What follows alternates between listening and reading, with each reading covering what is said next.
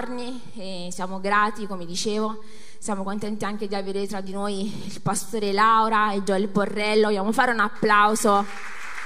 Siamo contenti di avervi qui, siamo onorati. Sono arrivati ieri, abbiamo passato una bella giornata e abbiamo avuto veramente un buon tempo anche di condivisione e siamo realmente contenti di quello che Dio farà. Amen. Dì alla persona accanto a te: spero che sei venuto con qualche vasetto vuoto. Se ti senti pieno non puoi essere riempito, ma se ti senti vuoto Dio può riempire quello che è vuoto. Amen. Voglio prendere il versetto, voglio subito andare alla parola, ma prima voglio dare il benvenuto a quanti sono qui per la prima volta. Se ci sono persone che sono qui per la prima volta, sentiti a casa, sentiti il benvenuto, e dopo non andare via, ci sarà un, uh, un qualcosa che hanno preparato i ragazzi per, uh, per voi. Mi stanno guardando e lo, l'ho detto in questo momento, mi odiate.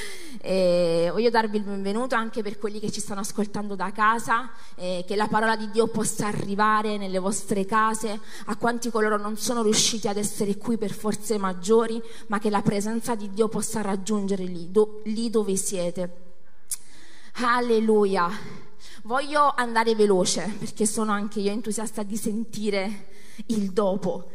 Voglio condividere con voi quello che Dio ha messo nel mio cuore in questi giorni mentre cercavo la sua presenza. Credo che ci sia, come anche dicevo prima, una parola che Dio ha preparato per un tempo specifico. Voglio leggere con voi, per chi ha la Bibbia, Esodo tre, dal verso uno al verso dieci, sono gli unici versi che prenderemo. E voglio leggere con voi, dice... Aspettate che... ho preso Genesi.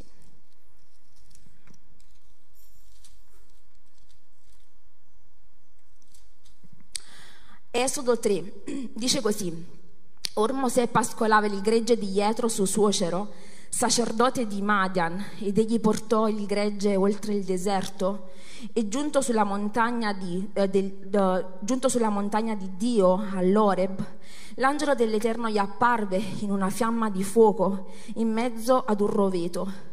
Mosè guardò il roveto bruciare col fuoco, ma il roveto non si consumava. Allora Mosè disse: Or mi sposterò per vedere questo grandissimo spettacolo. Perché mai il roveto non si consuma? Or l'Eterno vide che egli si era spostato per vedere, e Dio lo chiamò di mezzo al roveto e disse: Mosè, Mosè. Ed egli rispose: Eccomi. Dio disse: non avvicinarti qui, togliti i sandali dei piedi, perché il luogo sul quale tu sei è un suolo santo. Poi aggiunse: io sono il Dio di tuo padre, il Dio di Abramo, il Dio di Isacco, il Dio di Giacobbe. E Mosè si nascose la faccia perché aveva paura di guardare Dio. Poi l'Eterno disse: ho certamente, vis- ho certamente visto l'afflizione del mio popolo che è in Egitto, e ho udito il suo grido a motivo della sua, de- delle sue oppressioni, poiché conosco le sue sofferenze. Così sono sceso per liberarlo dalle mani degli egiziani e per farlo salire in un paese buono e spazioso, un paese dove scorre latte e miele. Verso nove. E ora ecco, il grido dei figli di Israele è giunto fino a me, ed ho pure visto l'oppressione con cui gli egiziani li opprimono. Or dunque vieni, io ti manderò dal Faraone, perché tu faccia uscire il mio popolo, i miei figli di Israele, fuori dall'Egitto. Fin qui la parola di Dio.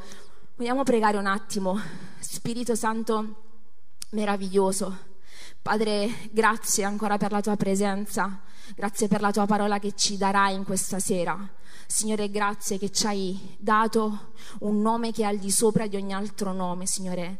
Grazie perché quel nome ancora oggi è potente da far tremare l'inferno e scuotere il cielo, Signore. Grazie perché quella tomba è vuota, Signore. Grazie perché tu sei qui, che stai passeggiando nella, nella nostra vita, in questa chiesa, Signore, attraverso il tuo Spirito Santo. Signore, grazie perché tu rendi la tua parola vera, forte, verace, che cambia attraverso il tuo Spirito, Signore. Per questo noi ti chiediamo, Padre, che tu possa parlare alle nostre vite. Apriamo tutto il nostro cuore, apriamo il nostro spirito per ricevere un cambiamento, un'istruzione, acqua fresca per il nostro spirito, Padre. Per questo ti benediciamo e lo facciamo nel nome di Gesù. Amen. e amen. Alleluia. Come dicevo all'inizio, noi stiamo festeggiando, celebrando, ringraziando Dio per questi otto anni, da questa sera e anche domani. Otto anni, otto è un, è un numero profetico. Ogni anno per noi non è un numero che si raggiunge, non è un, una data così, ma crediamo che ogni anno sia accompagnato da un tempo profetico, cioè che ogni anno è accompagnato da qualcosa che Dio fa e sta facendo per quelli che sono di questa casa, di questa chiesa, di quello che Dio sta facendo profeticamente proprio nella vita privata delle persone. E crediamo che l'otto nella parola di Dio simboleggia il Messia, il Cristo. Ne parlavamo anche con i pastori di quanto l'otto sia presente nella scrittura. Otto è, è, è molto presente, rappresenta il Cristo, rappresenta il Messia. Se vuoi pensare che l'ottavo giorno venivano consacrati i bambini nel Tempio, nell'ottavo giorno Gesù gli fu posto appunto il nome Gesù. Otto è l'inizio di un nuovo ciclo, è la fine del ciclo precedente. Otto è il tempo e l'era del Cristo risorto. Otto, otto è la fine di qualcosa, è l'inizio di un nuovo tempo. Per questo noi crediamo che a livello profetico è la fine di qualcosa, è l'inizio di un nuovo tempo, di un nuovo ciclo per le nostre vite e per questa chiesa. E quindi tu puoi, se stai prendendo appunti, puoi scrivere otto, l'inizio del Cristo risorto. Otto è l'inizio di qualcosa che Dio sta facendo. Io prego che tu possa prenderlo nel tuo spirito e possa entrare in questo cambio. In questi giorni, come vi dicevo, stavo pregando e stavo chiedendo a Dio una parola. Come famiglia, uh, l'ultimo momento dell'anno, preghiamo Dio, ringraziamo Dio. E quando stavamo pregando come famiglia, dicendo Dio grazie per l'anno che ci ha preceduti, perché pur essendo stato un anno abbastanza particolare per la questione del Covid, ancora stiamo vivendo in parte, tu sei stato fedele, sei stato buono, ci hai protetti, di come hai protetto la tua casa, la tua chiesa, la tua sposa, di come hai protetto i nostri figli. E quindi c'era tanta gratitudine nel mio cuore, dicendo Dio grazie. Grazie per le persone che si sono convertite, grazie perché tu hai promesso che avresti edificato la tua chiesa e lo stai facendo al di là di quello che sta avvenendo in questo tempo. Dio grazie. E ho sentito una parola nel mio spirito e lo Spirito Santo mi diceva sì, cioè per dire sì, io sono in movimento, però c'è di più, però c'è di più, ho sentito. E quindi la parola che voglio condividere questa sera è: c'è di più di quanto hai già visto. C'è di più di quanto hai già visto. E mentre, uh, mentre stavo studiando su questo c'è di più, ti rendi conto che ogni ciclo, ciclo che Dio prepara va sempre oltre l'aspettativa di quello che tu avevi preventivato, no? Anche nel periodo del Covid, no? Tu hai fatto dei calcoli, dei progetti e in un modo o nell'altro sono stati modificati perché non riesci a preventivare quello che può succedere, ma ti rendi conto che la mano di Dio anche in quei momenti riesce in un modo o nell'altro a farlo cooperare per il tuo bene. E quindi anche lì puoi dire c'è di più Dio, perché tu mi cambi i programmi per quello che sta succedendo, però so che è un di più per il mio bene. Quando abbiamo letto la storia di Mosè, io parlerò della chiamata di Mosè brevemente, ma la cosa straordinaria è che Mosè, prima di essere chiamato, passa per una fase incredibile, una fase di miracolo. E ascoltami, tu mh, puoi testimoniare, forse chiunque, o mi auguro tutti di noi, possiamo testimoniare che c'è stato almeno un miracolo che tu hai ricevuto in questo anno. Forse hai avuto tanti combattimenti, ma puoi testimoniare di come, per esempio, Dio ha aperto quella porta lavorativa. Per esempio Dio ha aperto quella relazione lavorativa o nel ministero, o quella guarigione nel fisico che hai ricevuto. E, e questo è il miracolo che Dio fa. Ma scritto così, il miracolo non è la fine di qualcosa, ma il miracolo è l'inizio di qualcosa. Il miracolo non è la fine, ma il miracolo è l'inizio. Quando io ricevo una guarigione nel fisico è perché io sì posso testimoniarlo, ma posso dire Dio grazie perché mi hai dato un fisico sano affinché io possa servirti al cento per cento. Dio grazie perché mi hai dato quel figlio che forse non arrivava, ma il proposito è che io possa servire con tutta la mia famiglia il Signore. Dio grazie perché mi hai dato quel lavoro che non arrivava e io affinché possa servirti e onorarti come prima probabilmente non riuscivo a fare. Dio grazie perché ti rendi conto che il miracolo che Dio ti dà non è la fine, ok, l'ho ricevuto, ma è l'inizio del ciclo che Dio ti vuole, ti sta portando. E perché vi dico questo? Perché prima della chiamata di Mosè c'è un grande miracolo nella sua vita. Il grande miracolo di Mosè è che Mosè da piccolo viene salvato per specie di, di, di resurrezione, di, di, diciamo così. Esodo è un libro che a me piace tanto, e parte che, che in quel periodo il faraone sceglie Di, di, decide di uccidere tutti i bambini maschi che nascevano, perché Israele si stava ingrandendo e il faraone aveva paura che potessero assediare l'Egitto, quindi dà, dà un decreto di uccidere, di uccidere tutti i bambini maschi, quello che poi succederà anche nel tempo di Erode. E io credo che profeticamente, perché il diavolo stava cercando il Messia. Quindi lui dice: quando le bambine femmine ebree nasceranno voi le terrete, ma se sarà un maschio voi lo getterete nel Nilo. E nel Nilo c'erano i coccodrilli, e quindi delle volte o annegavano o venivano mangiati questi bambini. Ma la scrittura dice che in quel tempo, quando Mosè, quando Mosè nacque, la mamma disse che la mamma vide che era bello e lo tenne per sé e lo nascose, e dopo tre mesi lasciò questo bambino sulle rive del fiume Nilo. E questo cesto dove il bambino era stato messo dalla mamma arrivò direttamente alla figlia del faraone. Conoscete credo tutti la storia. La figlia del faraone prese questo cesto, che stava facendo il bagno in quel momento, vide che il bambino era bello e lo tenne per sé. Mosè fu un miracolo, perché Mosè doveva morire, ma il miracolo di Mosè non era il miracolo che Dio l'aveva preservato, ma era per qualcosa di più grande. Era qualcosa di più grande. C'è qualcosa di più grande del fatto che tu sei uscito dalla depressione. C'è qualcosa di più grande perché tu sei uscito dal cancro. C'è qualcosa di più grande per quel miracolo che hai ricevuto. C'è un proposito più grande. Mosè non lo sapeva. Mosè poteva dire: mi hanno raccontato che dovevo morire, ma in realtà Dio mi ha salvato, la storia è finita. No, Mosè, Dio ti ha preservato per qualcosa di più grande, che ancora forse tu non sai, ma che a breve scoprirai, se solo sei disposto ad ascoltare. Per questo ti dico: il miracolo che Dio ti dà non è la fine, ma è l'inizio di quello che Dio vuole fare, se solo tu ascolti. Mosè fu salvato dalle levatrici, e questo fu soltanto l'inizio di quello che Dio aveva preparato. Dio vede il bisogno e Dio chiama la vita di Mosè. E c'è un verso che mi fa sorridere, e il verso di Esodo due venticinque dice che Dio vide l'oppressione di Israele e Dio si prese cura di loro. Ma in realtà Mosè ancora non sapeva nulla di tutto quello che Dio stava per fare. Perché? Perché Dio, prima di chiamare qualcuno, è perché vede un bisogno. La chiamata sarà sempre in base al bisogno che c'è. Non è quello che a me piace fare, anche se tu avrai passione in quello che Dio ti chiama a fare, ma la chiamata sarà sempre in base al bisogno dove ti troverai. Mosè fu preso e fu allevato alla, alla, al, nel palazzo del faraone, mentre il popolo era in schiavitù.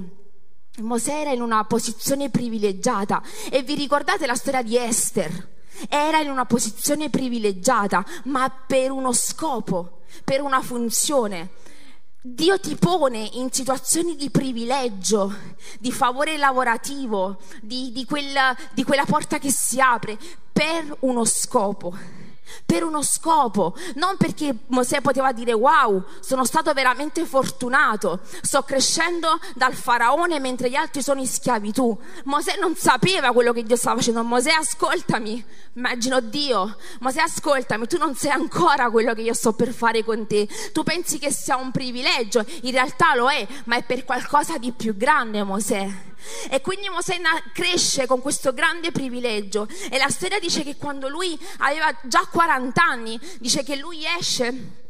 Conoscete la storia? Dice che lui esce e vede che c'è un'ingiustizia, un egiziano percuote l'ebreo, e Mosè era ebreo, e quindi vede questa ingiustizia e dice, vede qualcosa che non è, non è giusto, e quindi lui uccide l'egiziano e aiuta l'ebreo, e per la seconda volta succede una rissa. Mosè era il tipo, cioè se tu ci fai caso, se leggi la storia di Mosè, Mosè è il tipo che sta in mezzo a situazioni dove ci sono sempre due che litigano. Mosè si trova sempre tra le persone che litigano e lui sta sempre dalla parte dei più deboli. Lui va, l'egiziano lo uccide perché sta percorrendo l'ebreo. Per la seconda volta lui esce e due ebrei stanno litigando e lui dice: ma vuole mettere pace Mosè? E questo ebreo gli dice: ma vuoi fare anche come hai fatto con l'egiziano? E Mosè dice: allora hai risaputo che ho ucciso l'egiziano. E quindi Mosè scappa. Mosè scappa via all'età di quaranta anni, lui scappa via e passerà altri quaranta anni nel deserto. Quando Dio chiamerà Mosè, Mosè sarà una persona con una vita ordinaria, con una vita forse eh, cercando di dimenticarsi quello che era successo, stava cercando di dimenticarsi il suo passato. E quindi Mosè scappa via e Dio lo prende proprio nel luogo dove lui sta scappando. E c'è qualcosa di incredibile, perché quando ho detto prima Dio ti chiama in base al bisogno, noi stiamo celebrando gli otto anni, no? Ma otto, prima di otto anni fa Dio ha visto un bisogno in un paese. Prima di otto anni fa Dio ha visto il grido di giovani. Prima di otto anni fa Dio ha visto il grido di famiglie che avevano bisogno di speranza, perché speranza non c'era. Prima di otto anni fa Dio vedeva matrimoni essere risanati. Prima di otto anni fa. E c'è qualcuno che dice: Signore, serviti di me. Non c'è capacità, non c'è abilità, ma serviti di me. Per questo ti dico, la chiamata è il bisogno. La chiamata sarà sempre in base al bisogno che c'è intorno a te.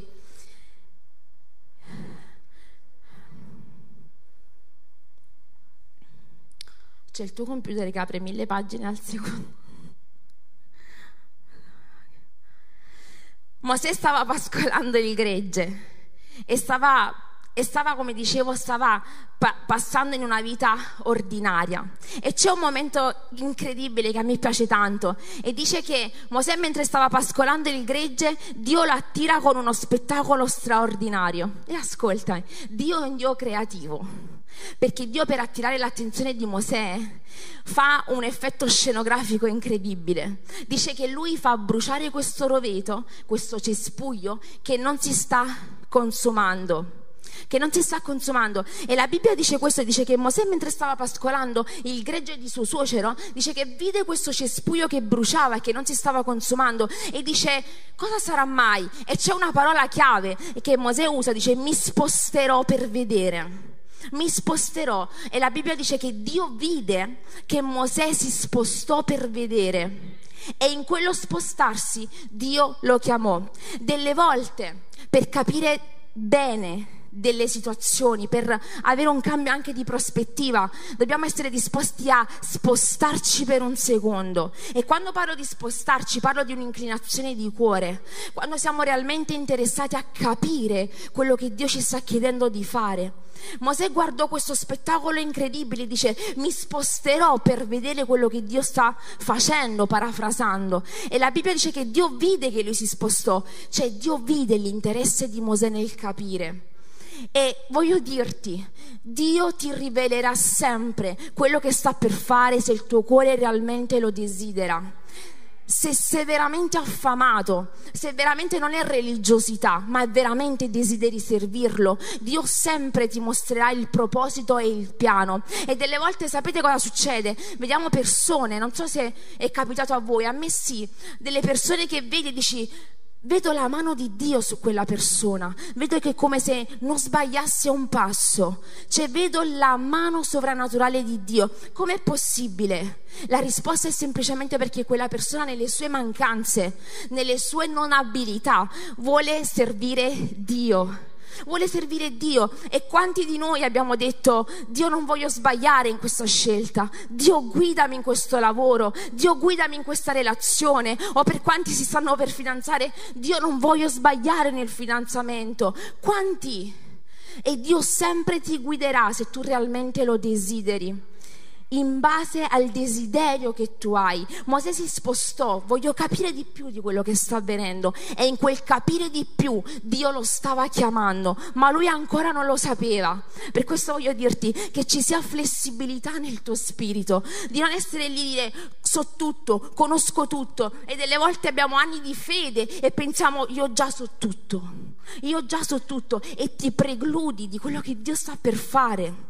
Ti precludi per, di quello che Dio sta per fare. Mosè si spostò e Dio vide che lui si spostò per vedere quello che stava per fare. Ascoltami, la chiamata di Mosè non fu una chiamata semplice, fu una chiamata piena di scuse. Quanti nella propria vita hanno usato almeno una volta delle scuse? Delle scuse con Dio, con noi stessi, con i pastori, con i leader, col datore di lavoro. Quanti almeno una volta non hanno usato delle scuse? Mosè era bravissimo nelle scuse. La chiamata di Mosè non era come la chiamata di Isaia: Dio manda me. Mosè era un uomo insicuro, Mosè aveva un passato, e noi pensiamo questo, ascoltami, che Dio chiama persone che non hanno un passato. Noi pensiamo che Dio è solo il Dio di Davide, è solo il Dio di Samuele, ma Dio è il Dio capace di chiamare anche persone già strutturate. E se c'è la capacità di mettersi in gioco nelle cose di Dio, di dire Dio io sono qui, ho un passato, ho degli errori, ho quello che ho fatto, ho commesso degli sbagli, ma questo non limita Dio se non sei tu che lo decidi. Per questo Mosè fu chiamato all'età di ottanta anni, con tutto il suo bagaglio, con tutte le sue incertezze, con tutte... Mosè a tratti era anche un uomo complesso, ma Dio non, non era limitato da questo. Fin tanto che non è un limite per te, non lo è stato mai per Dio, perché come ho detto anche precedentemente, Dio ti chiama in base al potenziale che è in te. Quando Dio ti chiama e ti vede come liberatore, non perché tu sia capace, non perché tu sia bravo, perché se fossi stato bravo non avresti bisogno della grazia di Dio. Se sei così bravo, non hai poi tanto bisogno di Dio. Se sei così tanto capace, pronto, dire vai, sono qui, non hai bisogno di Dio. Gedeone disse: Dio, ma come, io sono un uomo forte e valoroso? Io! E quando proprio che ci guardiamo, vediamo piccoli, e che Dio sta guardando il potenziale. Io ti chiamo in base al potenziale, ma ti trasformo in, uh, in, in accordo alla tua disponibilità. Voglio ripeterlo: Dio ti chiama in base, Dio ti chiama secondo il potenziale che Lui vede in te, ma la tua risposta è la disponibilità nell'essere ammaestrabile, passatemi il termine.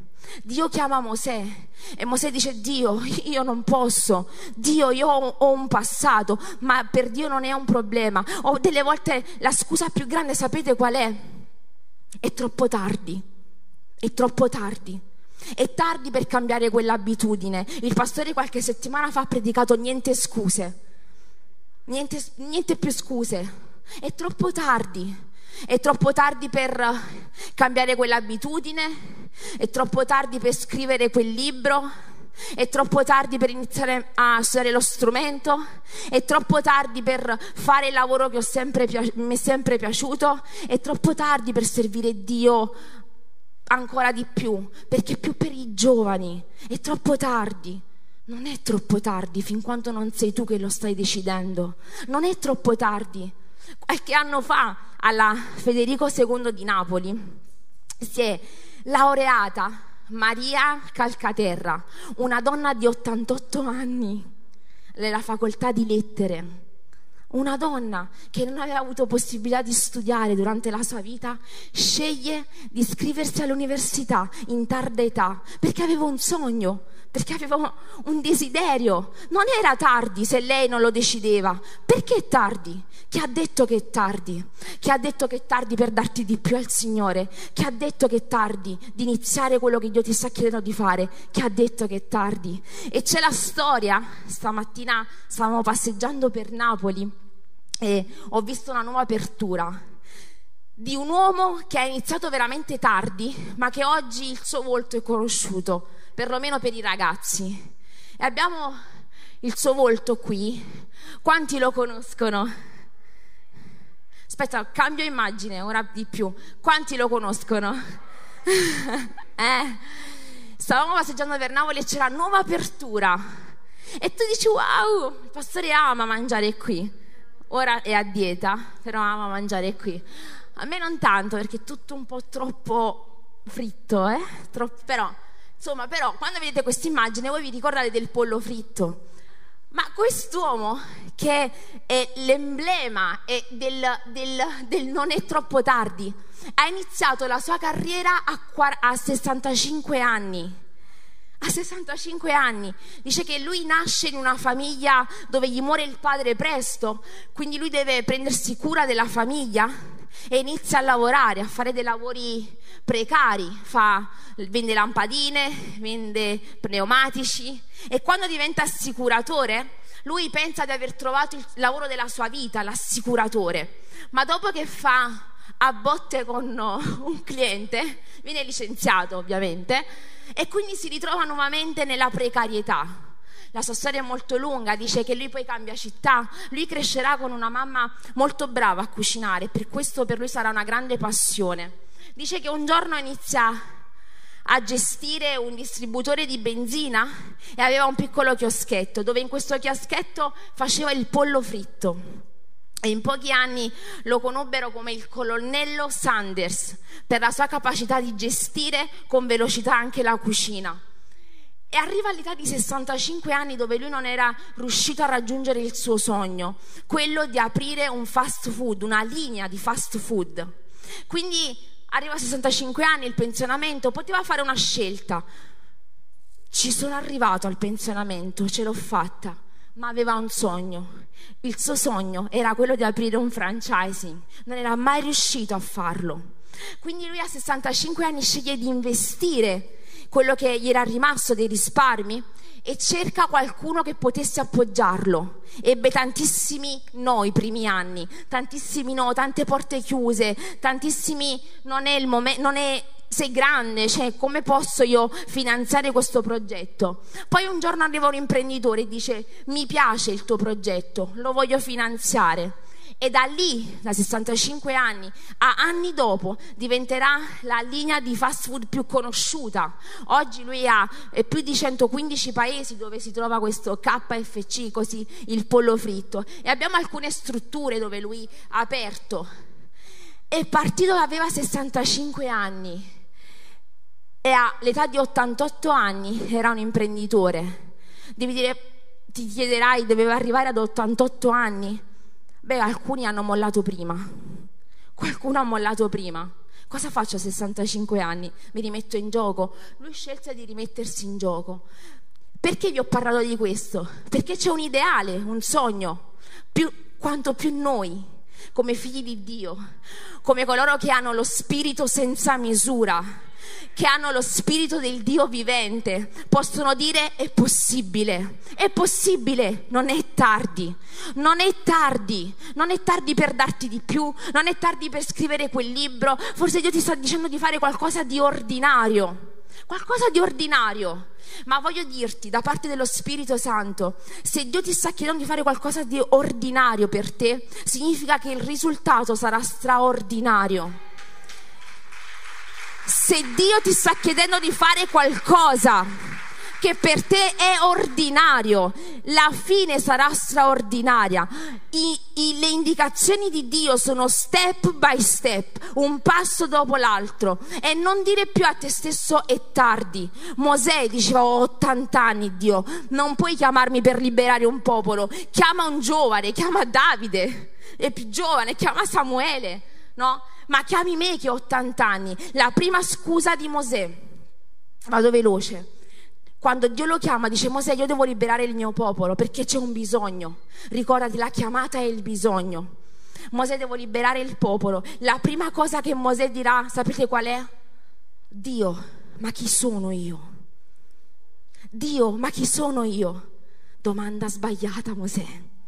Dio non ha mai risposto alla domanda chi sono io, perché non ha a che fare con chi tu sei, Mosè, ma ha a che fare con chi io sono. Non ha a che fare con chi tu sei, Mosè, io sono Dio che ti chiama, e il Dio che ti chiama ti potenzia anche in quello che, Dio, che io ti ho chiamato a fare. Filippesi due undici dice: Dio compie in noi il volere e ci dà la forza per operare. Se Dio ti chiama a fare qualcosa, ci sarà una grazia sulla tua vita che andrà al di là delle tue capacità umane. Chi sono io? Mosè non riguarda te, non ha mai riguardato te. Domanda sbagliata. E voglio dirti questo: conoscerai realmente chi tu sei e lo scopo per la quale sei nato quando incontrerai il Signore Gesù. Genesi dice: noi siamo stati creati a sua immagine, conforme alla sua somiglianza. Conoscendo lui, tu conoscerai tu chi sei realmente. Saul nella via di Damasco disse: chi sei tu, Signore? Chi sei tu, Signore? E Dio gli disse: io ti mostrerò, io sono il Gesù che tu perseguiti. Non ha a che fare, Dio non ha mai risposto alla domanda: Dio, perché me? Perché Dio, quando ha chiamato la tua vita, sapeva da dove stavi venendo, sapeva quello che hai e quello che non hai. Quando Dio ha scelto la tua vita per qualcosa di straordinario, sapeva bene quando stavi combattendo contro il gigante dell'ansia e dicevi: Dio, io? Dio sapeva bene, e quando Dio ha dichiarato sulla tua vita e stavi combattendo contro l'ansietà, contro la depressione, non ha a che fare con te, Mosè. Se solo tu ti rendi disponibile, io ti renderò un liberatore. Non ha a che fare con le tue capacità. Ascoltami, sono qui per dirti: se Dio ti sta chiedendo di fare qualcosa, non, è, non ha a che fare con quanto sei bravo o quanto sei capace. Io penso che sulla mia vita non mi sentirò mai tanto abbastanza capace per fare quello che Dio mi chiede di fare. Non ti sentirai mai adeguato, adeguata, ma la grazia di Dio sulla tua vita, il desiderio di dire: Dio, io sono qui, così come sono, mancanze, limiti, ma io so che tu sei Dio. Chi sei? E Dio rispose alla domanda, la seconda domanda che Mosè fece a Dio, disse: chi sei tu, Dio? Domanda intelligente. Non è chi, tu, chi io sono, ma è chi tu sei, Dio. E Dio gli disse: vuoi sapere chi io sono? Sono il Dio di Abramo, il Dio di Isacco e il Dio di Giacobbe. E ascoltami, è straordinario, perché Dio si presenta a Mosè come il Dio di Abramo, di Isacco e di Giacobbe. Ma quando Mosè abbraccerà il proposito, quando Mosè dirà sì alla chiamata, qualche capitolo dopo Dio si presenterà a Mosè come mai si era presentato prima: io sono l'Eterno. Per la prima volta in Esodo tu leggerai che Dio si presenta come: io sono l'Eterno. E voglio dirti che nel momento in cui tu dirai: Dio, sì alla, tua, alla chiamata che tu hai sulla mia vita, Dio, sì a quello che mi stai chiedendo, Dio ti mostrerà un nuovo lato del suo cuore. Ci sarà come uno sblocco nella tua relazione con Dio, semplicemente per un atto di ubbidienza. Forse Dio ti, ti ripeto, ti sta chiedendo qualcosa di ordinario, e nel momento in cui ti dici: ok, lo faccio, il tuo rapporto con Dio cambierà e Lui si mostrerà in una maniera nuova che mai si era presentato prima. Dio, mi fido, ok, lo faccio. E c'è una, un verso che voglio leggervi, non so se ce l'abbiamo, uh, Isaia cinquantadue dalla The Message Bible. Dice: ti precederò sgomberando e spianando la strada, abbatterò le porte della città di bronzo, spaccherò i lucchetti, abbatterò gli ingressi sbarrati, ti condurrò nei tesori sepolti, nas- nascondigli segreti di oggetti di valore. Conferma che sono in effetti io, Dio, il Dio di Israele che ti ha chiamato per nome. Nel momento qua è quando parla a Ciro, e nel contesto, e nel momento in cui tu dirai: Dio sia la chiamata, Dio sia quello che tu mi stai chiedendo, io ti mostrerò tesori nascosti che sono sepolti. Cioè, io ti farò entrare in luoghi dove prima non era accessibile, perché tu non l'hai permesso, semplicemente perché dicevi: chi sono io e chi sei tu? Ma quando dici: Dio, io mi fido di te, Dio ti mostrerà cose che prima mai avevi visto con occhi, vedrai cose con occhi diversi. Con occhi diversi. La seconda scusa di Mosè, vado veloce: qual è il tuo nome? qual è il tuo nome? E abbiamo detto che Dio si presenterà con il nome dell'Eterno. E l'ultima, prima che, Dio gli, che, prima che Mosè si arrende, Mosè era uno tosto, Mosè è un po' come noi, quando Dio ci dice di fare una cosa e stiamo lì dicendo mille volte le scuse. Mosè dice: non mi crederanno. Dio, se io vado dal faraone non mi crederà, non mi crederà. E Dio gli dice qualcosa di straordinario. Se stai prendendo appunti scrivilo. Dio gli dice: ti crederanno, parafrasando, se leggi il contesto, ti crederanno nel cambiamento. Ti crederanno nel cambiamento. Dio gli diede tre momenti a, a, a Mosè quando dice: cosa hai nelle mani? Quando Mosè dice non mi crederanno, dice: ho un bastone. Ok, gettalo a terra. E il bastone divenne serpente. Poi dice che la sua mano da lebbrosa divenne pura e dall'acqua divenne sangue all'asciutto. E ci sono tre momenti che parlano di cambiamento. E ascoltami, da parte dello Spirito Santo, Il, la credibilità nella nostra vita avviene semplicemente quando vedranno il cambiamento. Il pastore spesso dice questo: predica il Vangelo e quando serve usa anche le parole. Il cambiamento. Cosa hai nelle mani? Un bastone. E questo bastone cambia. Non mi crederanno, ti crederanno quando vedranno il cambiamento. Pastore, sto predicando sul mio posto di lavoro, ma non mi ascoltano. Sii semplicemente più accessibile, sii semplicemente più gentile, sii prudente in questo periodo di Covid, ma non spaventato. Vedrai che qualche domanda qualcuno te la farà. Sto predicando il Vangelo ai miei genitori, ma non mi vogliono ascoltare, anzi mi fanno guerra. Sii più flessibile, sii più ubbidiente, più amorevole. Vedrai che qualche domanda in più te la faranno. Ti crederanno nel cambiamento. Il cambiamento, ragazzi. Ultima scusa: non so parlare. Dio, io non so parlare. Dio, ho tanti limiti. Ma come faccio? Non ho studiato, non ho istruzione. Mosè che ha creato la bocca. Mosè era uno duro, duro, che ha creato la bocca. Mosè, fidati. Mosè, fidati.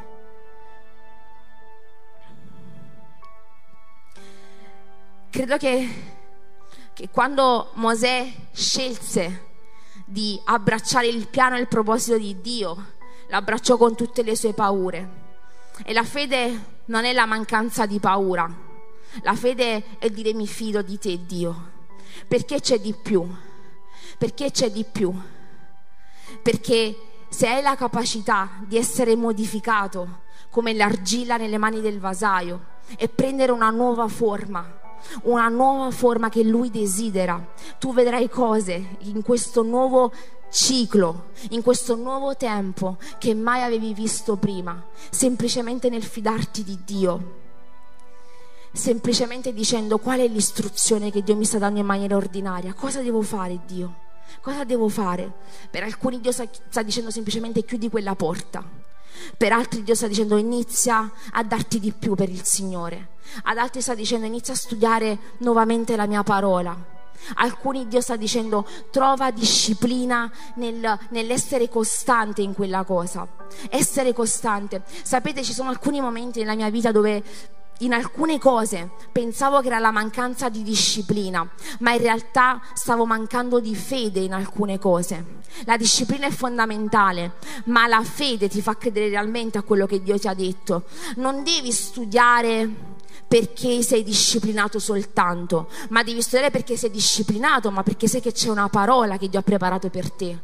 Non devi prepararti perché sei disciplinato, perché quello può essere fine a se stesso, ma quando preghi, quando cerchi il Signore, quando studi lo strumento, perché Dio ha dato una parola. E spesso è la mancanza di fede, e è quello che voglio dirti questa sera, se possiamo alzarci all'impiedi, è credere in quello che Dio ti sta dicendo. Credere in quello che Dio ti sta dicendo. E sento una parola per alcuni. Lo Spirito Santo ti dice: anche se alcune cose le hai rimandate, anche se alcune cose hai pensato che forse Dio quasi se l'ha dimenticato, ci sarà sempre un roveto che brucerà e non si consumerà. Ci sarà il proposito di Dio che sarà costantemente presente nella tua vita. Ci sarà quella cosa che Dio ti chiede da diverso tempo, che è lì, presente, e forse tu l'hai accantonata, forse hai detto l'hai rimandata, ok, poi lo farò Dio, poi lo farò quando sarò capace, quando sarò pronto, quando potrò, quando potrò farlo, sì, mi darò di più quando il lavoro me lo permetterà, ma lo Spirito Santo sa che è una scusa. Puoi mentire a qualche uomo, puoi mentire quando dici non posso venire, ma Dio sa perché lo stai dicendo. Non puoi mentire a Dio, e sono qui per dirti: ovunque tu andrai ci sarà un roveto che brucerà e che non si consumerà, e fin tanto che tu non dirai Dio mi sposterò per capire, sono qui, questo roveto continuerà a bruciare e chiamarti, perché la tua chiamata è il bisogno, perché la tua chiamata corrisponde al bisogno. E ascoltami, Mosè arriverà a fine dei suoi anni avendo visto la gloria di Dio, come è stato anche prima cantato, la grandezza di Dio, e da che non credeva in Dio dirà Dio, dopo aver visto il mare aperto, dopo aver visto la manna scendere dal cielo, dopo aver visto l'acqua sgorgare dalla roccia, dirà Dio mostrami la tua gloria, mostrami la tua gloria, perché sono qui per dirti che lo Spirito Santo è senza misura.